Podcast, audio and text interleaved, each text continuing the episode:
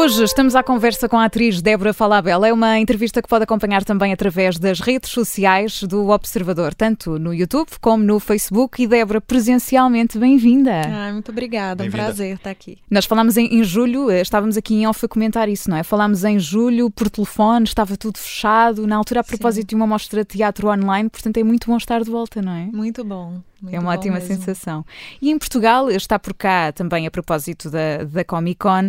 Isto, há alguma coisa que faça sempre que vem a Portugal? Sei que vai ficar pouco tempo, não é? Sim, mas é, primeiro eu procuro saber o que está passando no Teatro Nacional, que são sempre boas peças. Eu gosto muito de teatro. Então, ontem eu pude assistir uh, o Cerejal, uhum. do Tiago Rodrigues, também era despedida dele do teatro, então foi muito bonito, assim. Eu não sabia que era estreia, acabei chegando para assistir, tinha Pois foi, foi estreia, sim.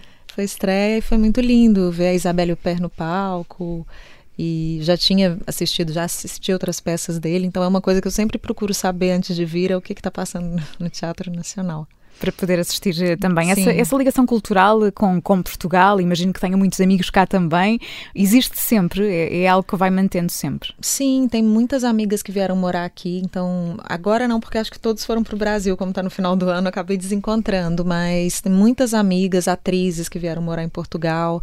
Então, acho que muita gente vem para cá, né? Por ser um país que fala a mesma língua e tem outras oportunidades também de, de trabalho, de estudo.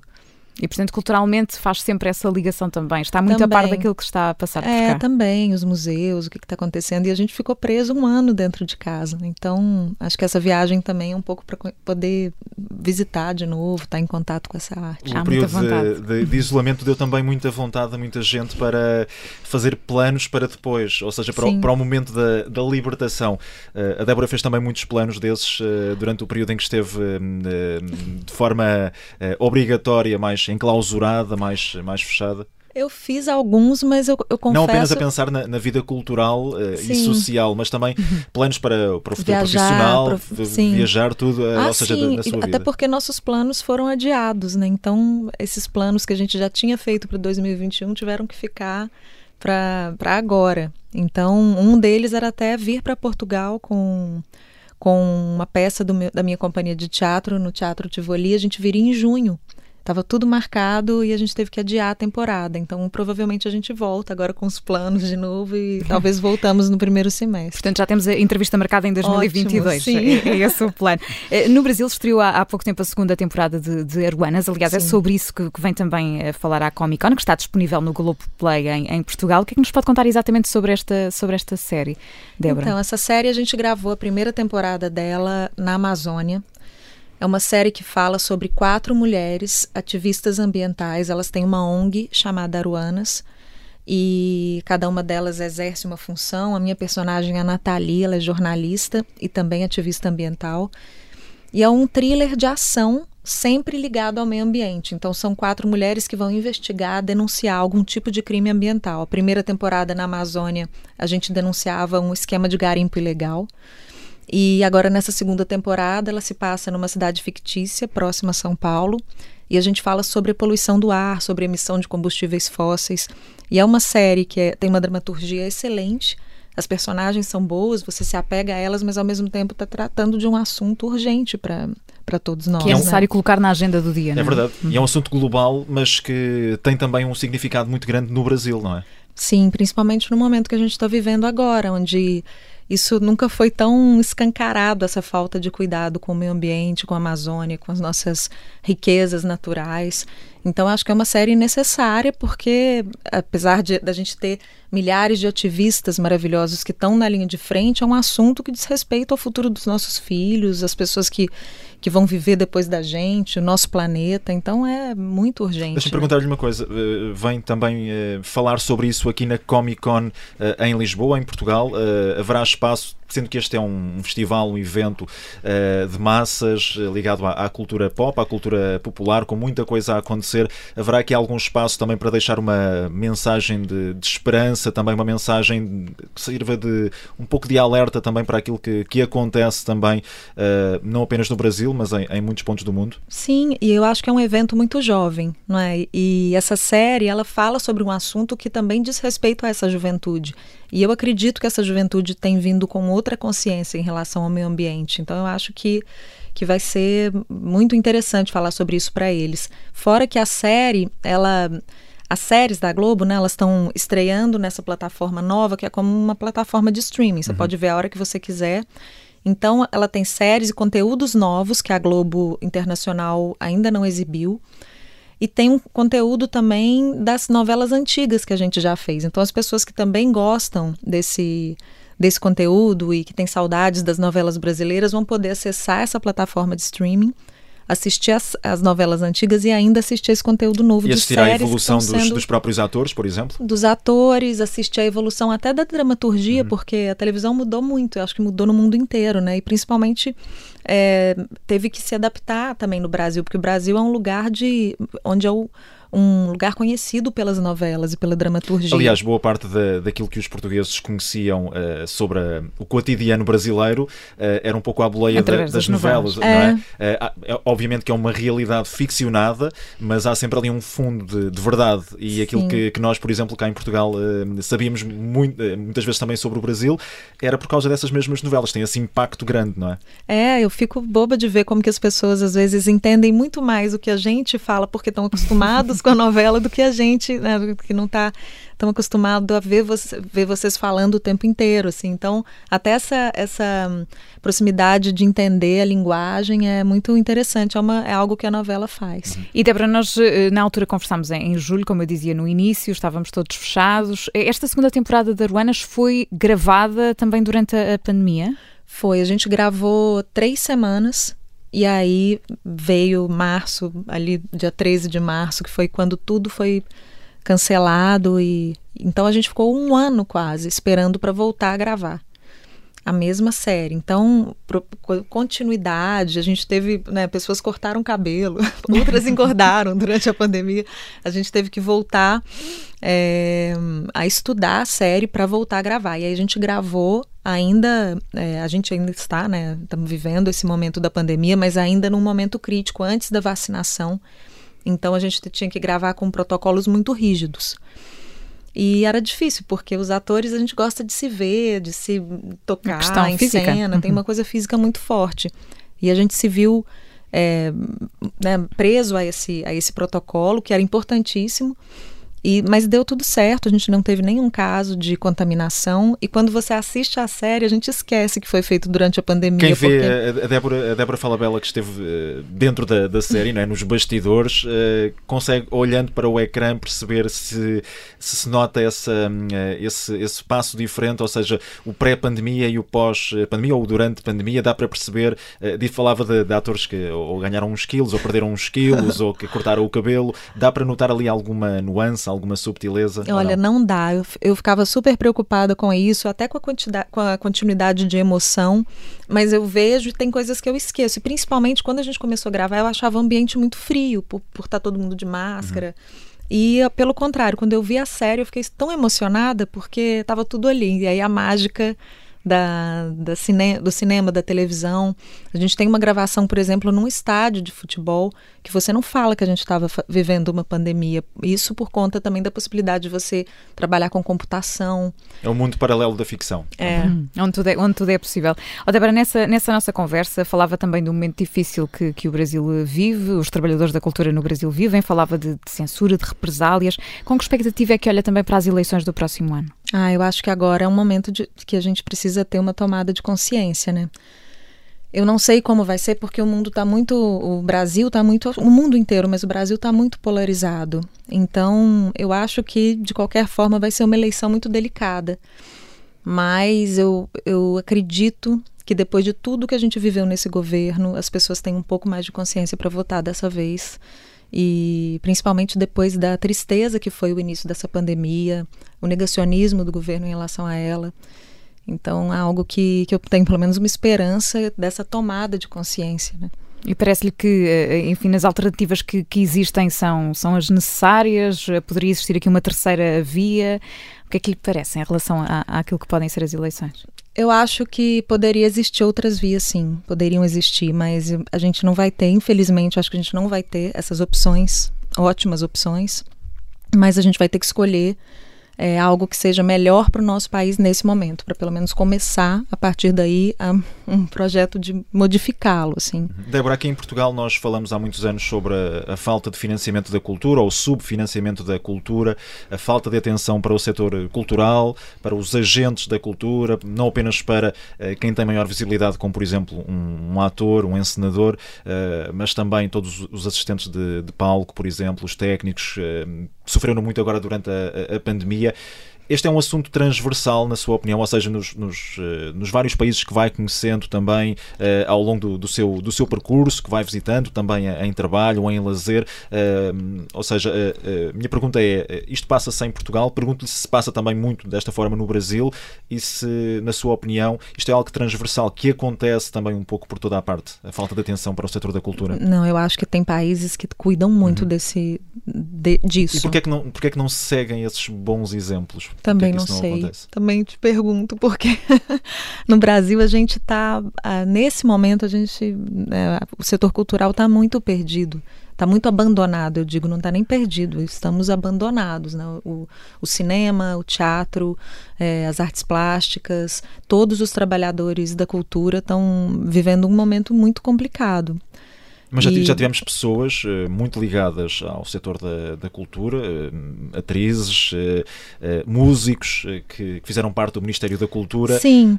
Porque Mas... é que há aqui depois este fosso, esta falta de ligação entre quem está, no fundo, a, a, dirigir e depois quem está também a tentar fazer o trabalho e a, e a ganhar a vida fazendo o seu trabalho no setor da cultura? Mas a gente já teve momentos uhum. melhores no Brasil, bem melhores, né? Agora, realmente, com esse governo, é um um abandono total. É inacreditável, assim, a gente está... Eu não sei como vai ser o retorno da pandemia também, porque uhum. foi um momento onde todo mundo ficou parado e, e a gente não tinha... As pessoas que pra, trabalham, principalmente quem não pôde estar diante de uma câmera, trabalhando com, com projetos online, mas os técnicos, a pessoa que trabalha com cultura, os, os técnicos, as costureiras, as pessoas que trabalham no teatro, ficaram passando uma situação muito uhum. complicada, muito difícil. Então eu não sei como vai ser essa volta. Mas a gente a gente está eh, sendo, principalmente os artistas têm sido demonizados nesse momento, né, pela, pelo governo. Então a gente precisa retomar e é tão importante. O Brasil é um, tem uma cultura tão forte, tão e a, incrível. E a cultura pode servir para unir um país e neste caso o país Brasil? Eu acho que sim. Tem, é, a gente continuou resistindo, né? Não é que a gente foi a gente foi abandonado, mas não pararam, não, é? não paramos. Uhum. E, e, isso se torna mais forte, né? Quando você tem uma, uma ação e uma reação. Então, é, a gente também vai tentando lutar com as armas que a gente tem. Mas nota-se menos liberdade criativa, Débora, ou não? Olha, isso foi um momento que passou até é, onde a gente notava um tipo de censura, né? Mas a gente tem alguns programas que ainda possibilitam muito uma liberdade cultural e que eu acho que estão também do lado né, do, do, país, da cultura. Então, é, a gente tem resistido e não tem também deixado isso nos afetar, não. Voltando um bocadinho à ideia que, que há pouco partilhava connosco, de um país altamente dividido em relação a, às eleições, parece-lhe que se existir uma mudança no poder, podemos ter a repetição de cenários uh, como existiram noutros países, por exemplo, com os Estados Unidos, quando houve essa, essa alteração de poder, que existiu muita contestação, muita violência. Parece-lhe que isso pode acontecer eh, no Brasil ou neste momento a perspectiva que tem é que se isso acontecer vai ser pacífico? Eu acho que não vai ser. Eu espero que sim, né? Porque eu tenho esperança, mas eu acho que não vai ser porque a gente as duas opções que a gente tem e a opção que a gente tem também, ela é polarizada também, né? É, então eu acredito que a gente vai ter uma eleição bem delicada, bem complicada. No, no, próximo ano, isso é algo que também vamos, vamos por aqui acompanhar eh, também. Débora, nestes dias já falámos aqui do essencial que gosta de fazer em Portugal, ir ao teatro, por exemplo. Mais alguma coisa? Comida? Alguma coisa que sim. Ah, comida muito. Claro, não é? Pronto, era só isso. Sim. Comida é algo, eu falei, vou para Portugal, só penso nos restaurantes e no que eu vou comer. Mas realmente, aqui tem uma culinária maravilhosa e toda vez que eu venho, É uma, uma orgia gastronômica. Certo, vai sempre satisfeita de regresso ao Brasil. Sim. E agora, neste regresso ao Brasil, Débora, algum projeto que esteja a trabalhar neste momento que possa partilhar, que possa partilhar connosco? É, eu tenho tenho o projeto da, da temporada com as peças que ficaram, que ficaram realmente adiadas, né? adiadas, então tem muito trabalho pela frente. Tem a possibilidade de uma terceira temporada de Aruanas, que eu espero que vocês assistam aí. A primeira e a segunda tá muito bonita a série. E fora isso, alguns trabalhos para lançar, um filme. E... Um filme sobre? Um filme que eu gravei também na pandemia, no Ushuaia, no, literalmente no fim do mundo. É o um filme sobre uma escritora que vai fazer parte de uma residência. Então é um filme com a produção Brasil e Argentina, com atores argentinos, falado em espanhol. Uhum. Bem a bonita. produção cinematográfica brasileira também tem tido muita pujança ao longo do, dos últimos anos, diria talvez das duas últimas décadas. Tem tido uma grande projeção, tem entrado nos grandes meios internacionais, uh, chega também à Europa, a Portugal com, com muita força. Está no bom caminho também o cinema brasileiro. Todos recordamos uh, os filmes que, uh, mais famosos que chegam a Portugal, por exemplo, os do Fernando Meirelles. Ehm, está no bom caminho, na sua opinião, Débora? De criativamente uhum. num excelente caminho. A gente só precisa ter possibilidade para fazer os filmes, eu acho, assim, maiores possibilidades para que eles aconteçam. E né? Débora Falabella quer estar envolvida também uh, no, neste futuro próximo em, em muitos trabalhos também na, na, área do cinema? Eu quero, eu tenho, eu tenho um projeto para dirigir um filme de uma peça que eu, que eu já fiz, que chama Mantenha Fora do Alcance do Bebê. Eu fiz essa peça como atriz e tenho esse projeto para dirigir esse longa brevemente. É um a gente está um hum. grande desafio. Onde é que se sente mais confortável, uh, Débora? À frente da câmara, atrás da câmara? Por das enquanto, duas formas? por enquanto na frente, por incrível que pareça, mas eu, eu tenho cada vez mais vontade de estar tá por trás, tanto na direção de teatro quanto na direção de cinema. E as, e as novelas, não sei se, se, estão para breve novamente ou não, não está a gravar Novelas mais, né? por enquanto não, por enquanto é, provavelmente no ano que vem vá, vou gravar alguma coisa. E algo tem saudades, é muito intenso, não é? A gravação de uma novela. Olha, novela é muito interessante, porque você passa nove meses gravando uma história que você não sabe o que vai acontecer com a personagem, então você acaba vivendo com a personagem as mesmas emoções que ela sente. Então, às vezes, ela vai para caminhos e você, você você gostaria que ela fosse para um outro, mas você tem que aceitar aquilo, é, é, a vida da personagem.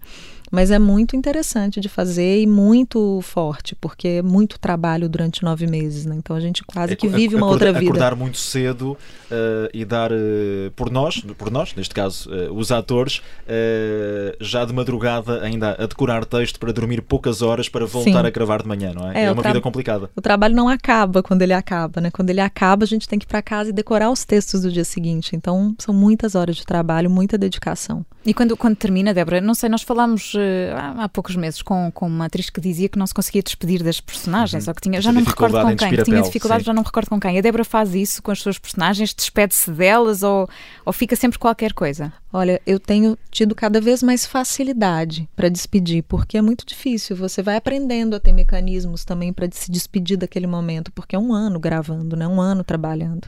Então, se a gente for sofrer com fazendo 10 novelas, com cada novela sofrer como se fosse um luto, é complicado, mas eu tento ir me despedindo já quando a novela está terminando e eu entendendo esse processo dentro de mim para poder me despedir mas, dessa eh, personagem as, mais fácil. As personagens vão no caso da Débora Falabella, deixando marcas em si também ao longo da vida. Ou seja, ehm, já falou desse, desse momento em que decide eh, distanciar-se um pouco da, da, personagem quando percebe que o trabalho já está a chegar ao fim, mas sente que, que cada personagem vai deixando uma marca dentro de si enquanto, enquanto pessoa individual, enquanto atriz que está a representar outras peles. Claro, e às vezes, e eu sempre acho que é positivo. Você vai fazer uma personagem, por exemplo, eu sou mais tímida, vou fazer uma personagem que é muito espontânea, isso às vezes vai entrando dentro de mim e eu naturalmente vou me tornando um pouco mais espontânea. Isso é bom. Né? É bom você também conseguir variar ali de humor, de emoção. E no caso de personagens que te ensinam coisas, por exemplo, o caso da série Aruanas, eu já tinha uma certa consciência ambiental, mas eu não imaginava quanto eu iria aprender então isso fica, isso vai ficar para sempre, sabe? Essa essa questão, entender do meio ambiente, defendê-lo, isso é algo que já ficou dentro de mim e não vai ter mais como abandonar. Nesta, nesta segunda temporada, a sua personagem passa aqui também por um problema de dependência, não é? É, ela, e é muito. É, ela fala de algo que é muito real, que é um alcoolismo entre as mulheres, que não é aquele alcoolismo que a pessoa bebe de manhã. E normalmente está mais ligado, uh, costuma falar-se mais de, ligado aos homens, não é? A questão do, do Sim, não é muito retratado, sim. Sim, e não é tão retratado o alcoolismo feminino e ele é muito ligado a problemas de ansiedade, depressão, mulheres que não estão conseguindo lidar com questões da sua vida e, essa, e esse início dessa, dessa, dessa, desse consumo é, dentro de casa, numa festa, só que ele começa a aumentar. Ele não é aquele consumo que a gente clássico do alcoólatra que acorda de manhã e bebe. Mas as mulheres têm consumido muito álcool. Isso na pandemia aumentou demais também. Então é interessante ver essa personagem é, como que algo, algo que a perturba a faz levar para esse vício. E isso que é tão interessante também da série, que as personagens são heroínas, né? Elas são heroínas, lutam contra meio, lutam a favor do meio ambiente, é, contra crimes que são é, crimes do meio ambiente, e elas ao mesmo tempo são muito humanas. Então a personagem ela tem ali todos os seus problemas, as suas questões, mas ela continua seguindo a vida dela e fazendo o seu trabalho. Esta, esta série Arguana está disponível no, no Globoplay, em, em Portugal. A atriz Débora Falabella foi a nossa convidada de hoje. Débora, muito obrigada. Eu e, que agradeço. E pronto, temos encontro marcado em 2022, Sim. quando trouxer a peça a Portugal. Sim. Muito obrigada. Até à próxima. muito obrigada. Obrigada.